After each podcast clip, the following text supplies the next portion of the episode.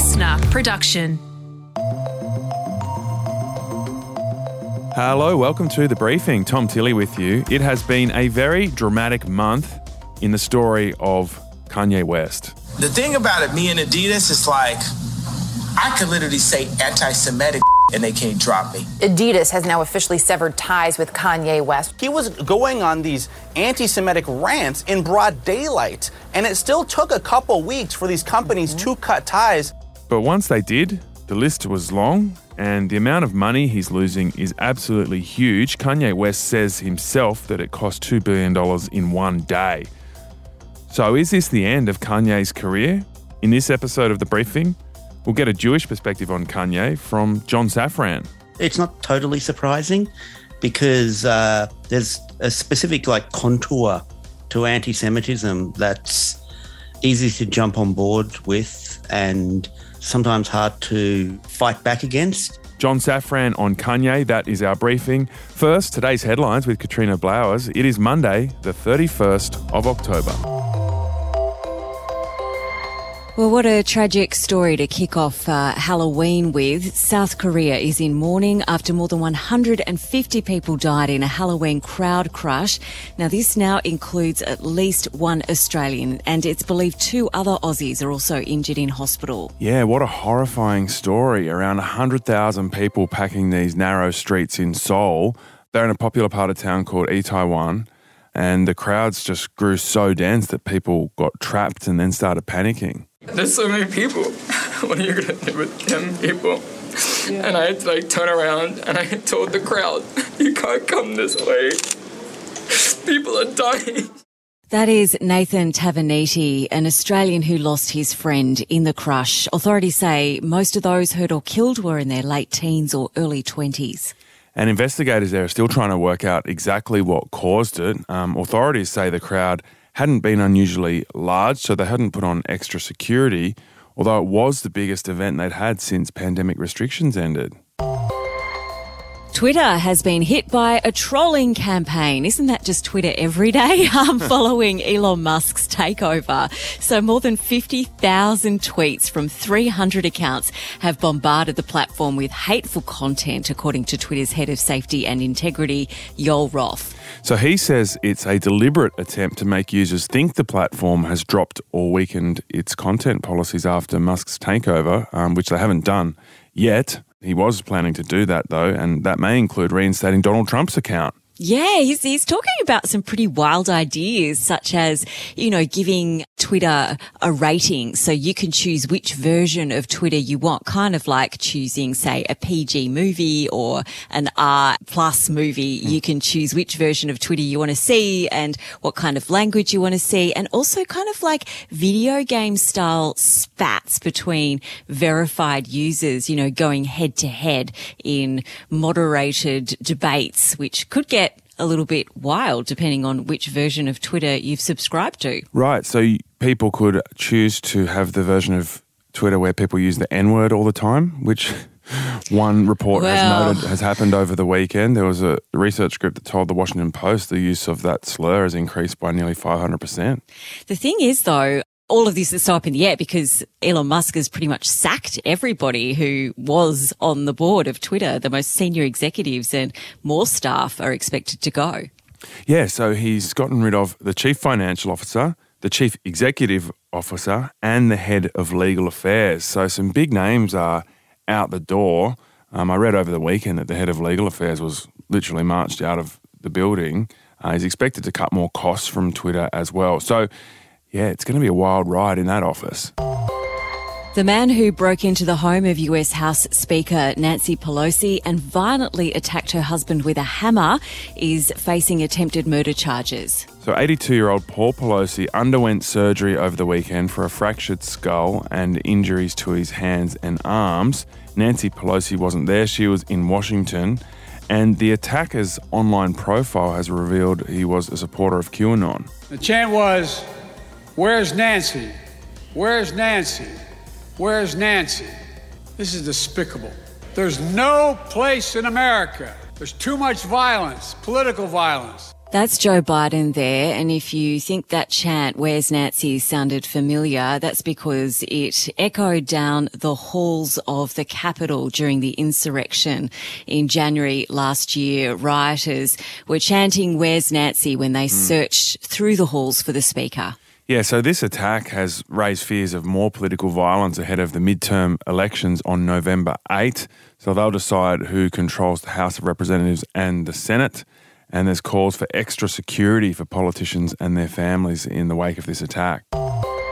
In Perth, a candlelight vigil will be held tonight for teenager Cassius Turvey, whose death is being grieved around the country.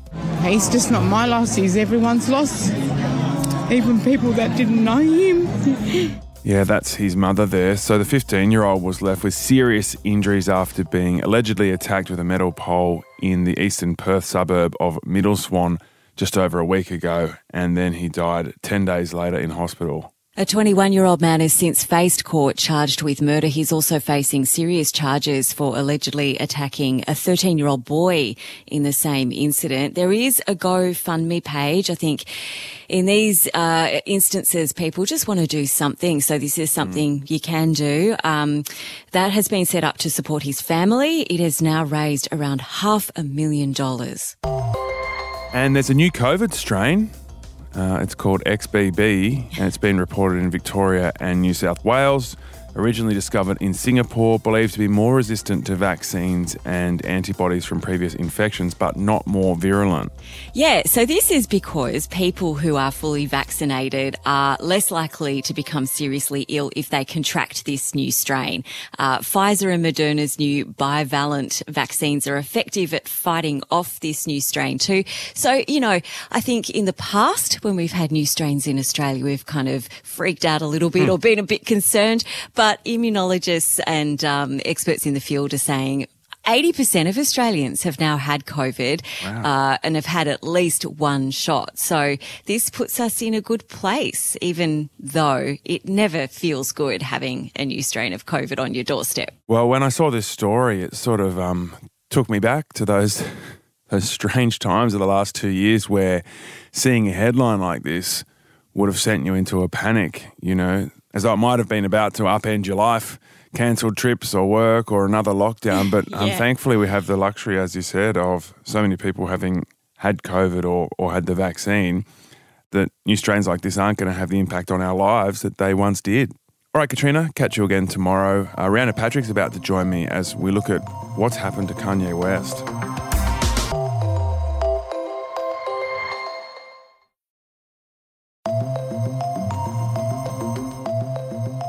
Kanye West, or Ye, has been the master of controversy over the years. He's loved to shock. But in the last month, his attacks on Jewish people have brought some serious consequences. Rhianna Patrick, do you want to give us a, a quick summary of what he said and done? The trouble really began when he wore a White Lives Matter shirt at Paris Fashion Week. A number of big names took issue with the slogan, and it's also a hashtag used by white supremacists. Then it was really Kanye and the way he responded to that criticism where the story really goes south. And on Instagram, he told P. Diddy he was controlled by Jewish people. On Twitter, he said he was going, quote, DEFCON 3 on Jewish people, a reference to the US military DEFCON defense readiness system. So, metaphorically preparing for war. That tweet was then deleted. He was suspended from Twitter. He was also suspended from Instagram. Then he doubled down on his anti Semitic commentary on several podcasts, most of which were not published. Uh, one of those podcasts, he voiced his conspiracy theory about George Floyd's death, claiming he died of a fentanyl overdose. So there's been a lot. Yeah, and that's just some of it, um, just to give you a sense of what's happened. The consequences for that have been huge. A huge list of businesses have walked away from him. You'll hear more about which businesses have cut ties in this interview with John Safran. You can put it this way he's no longer a billionaire. His music still is readily available on Spotify and Apple, though, and on Thursday last week, he was allowed back onto Instagram and he posted a response to an op ed from a Jewish media executive. And he said that he'd lost $2 billion in one day, but he's still alive and, quote, I love you. This is love speech. The money is not who I am, the people is who I am. So let's get a Jewish perspective on this bin fire. John Safran is an author, comedian, and wrote an interesting story where he discovered many of the so called Jewish bankers Kanye was railing against were actually Greek Orthodox. John, thank you so much for joining us. What do you make of Kanye's descent into anti Semitism and the response to it? It's not totally surprising because uh, there's a specific like contour to anti Semitism that's easy to jump on board with and sometimes hard to uh, fight back against. And by that I mean when, when people are trying to get you to hate on Muslim people or black people, they tell you they're inferior. So, you know, punching down. So you go, uh, if you're kind of attuned to these sorts of things, you go, oh my God, they're punching down. And that's awful. That's what racism is. And then um, with anti Semitism, it's often, um, oh, no, Jews, they're powerful and rich. So, you know, superior. So then it becomes this mind mess of they're punching up against the more powerful. And like, that's what we're told to do. You know, if you're a good lefty, you punch up. And so, how's that racism if you're punching up? And so, the very same stereotype that like softened the path to uh, you know the most significant genocide of the last century can just be seen as not racism at all because all you're doing is punching up at the more powerful.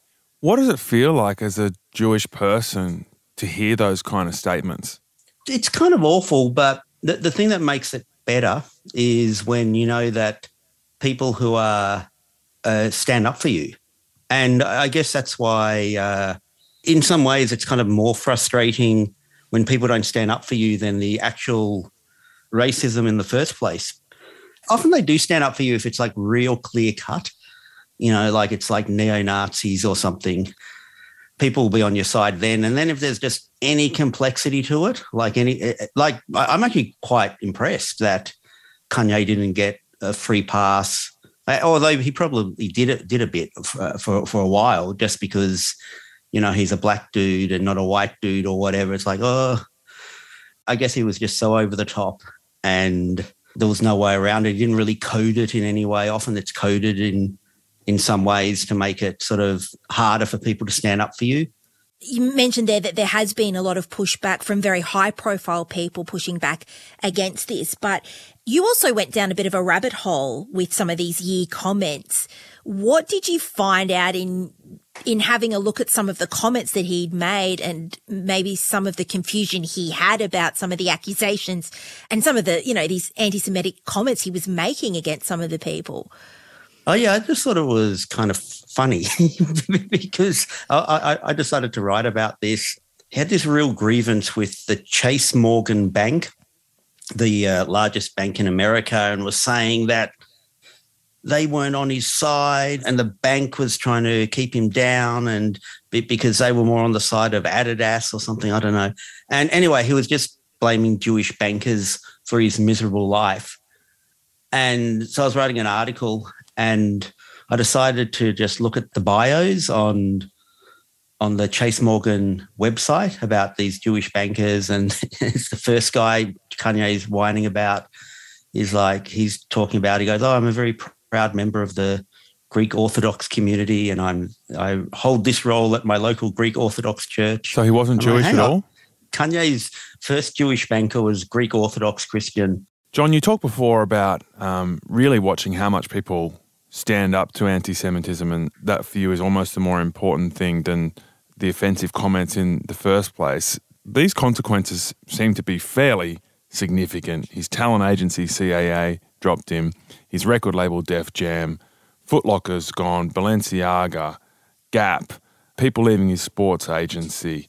Adidas with the Yeezy partnership, which is huge. Um, a documentary about him has been binned. Do you think these are the right consequences for what for what he's done?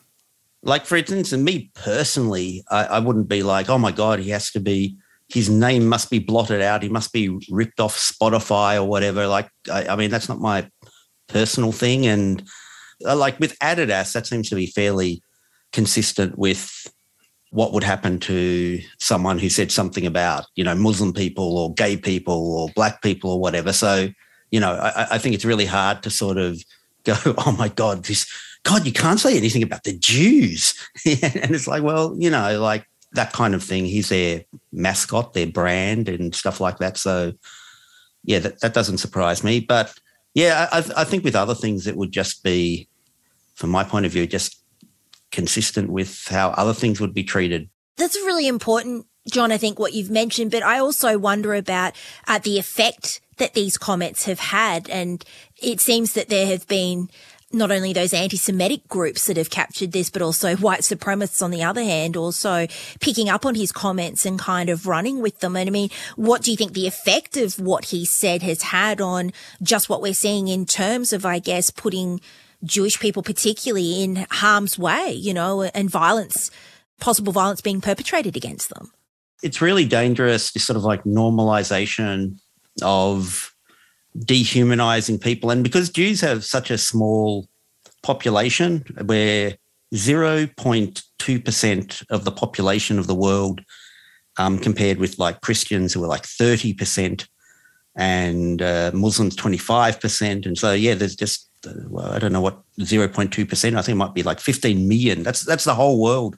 And which means that you can easily go through life not really bumping into too many Jews, which means people can fill in the blanks, you know, who with bad intentions and people mightn't uh, know Jewish people enough to sort of go, oh, hang on, that makes no sense. I sometimes get that just by Australians who don't know me personally, but know of me or whatever. I'll, I'll occasionally see a comment online where someone's laying into. I remember years ago, I was there was some website or something, and someone's laying into the Jews and the banks and blah blah blah. And there was this commentator who said, "Oh, listen, I really kind of." Agree with you. I sort of I want to go, but I really like John Safran. and then so I was like the thin blue line or whatever, the thin red line in between, you know, society breaking down. So too with like every other form of trying to rile up hatred. It's always like this weaponized in this sort of nasty way to try to alienate and shun and Jews. And, and so that, that's where it gets kind of messy. But I would say it's just messy in the way that everything's messy just do what you do with asylum seekers uh, when you're discussing that, or do what you do when you're discussing Muslim Australians or Aboriginal Australians or whatever. You don't. You don't. A lot of lefties don't seem to be like their mind doesn't collapse when, when those things come up. They correctly work out a way to sort of show allyship and um, stand with them. So, John, how do you reconcile um, Kanye West's behaviour in the last month with his mental health struggle. Um, he was diagnosed with bipolar in 2016. Um, that year, he even went into a hospital for treatment, and his behavior does fit with the pattern of a manic episode, but obviously doesn't excuse the behavior, but potentially helps us understand it. How do you how do you consider that? I think there's two layers to it. One is that, of course, that should be discussed in the same way as if someone was to say to me, you know, these white supremacists, when they were like hassling Muslims and stuff like that in Australia, like I, I found out a lot of them come from fatherless families or something. Like, let's have a talk about mm. that. It's like, yeah, sure, totally. like, and that's interesting and that's a layer to it. I think it's just, you should go through like the first layer, which is, you know, in this case, just the old school anti Semitism and make sure you're kind of really addressing that. So yeah, it, there's this weird crossover. There's like there's a real contour between like mental health and anti-Semitism. What do you think his legacy is after all of this? And I mean, what's that Wikipedia blurb looking like at this point? I don't know. Like uh, he's probably, you know, still got good tunes or whatever. But it is a, a good warning for all of us that sort of like, God, talk about um, fall from grace. Imagine like imagine being Kanye West and, you know, within a week, you go from being able to call up anyone and get to any meeting and then being escorted out of the Skechers sneaker factory. That was John Safran, and we really appreciate his time. And to show our appreciation, we'd like to encourage you to buy one of his books, put them in someone's Christmas stocking. Um, he's got a great one called Depends What You Mean by Extremists, which is kind of a showed how ludicrous the far right um, is in Australia. There's also a book called Puff Piece, which is a, a really, really good analysis of the tobacco industry. This was so interesting for me, Tom, because I've often thought about the way that culturally the US really pushes back against anti Semitic comments, and rightfully so. But I've always been intrigued about why then those sort of other comments, particularly racist comments, not so much. Mm. Do you wish people stood up just as strongly when other other populations are denigrated? I think it has to be across the board for sure. Tomorrow on the briefing, we're finding out why your pay hasn't been going up.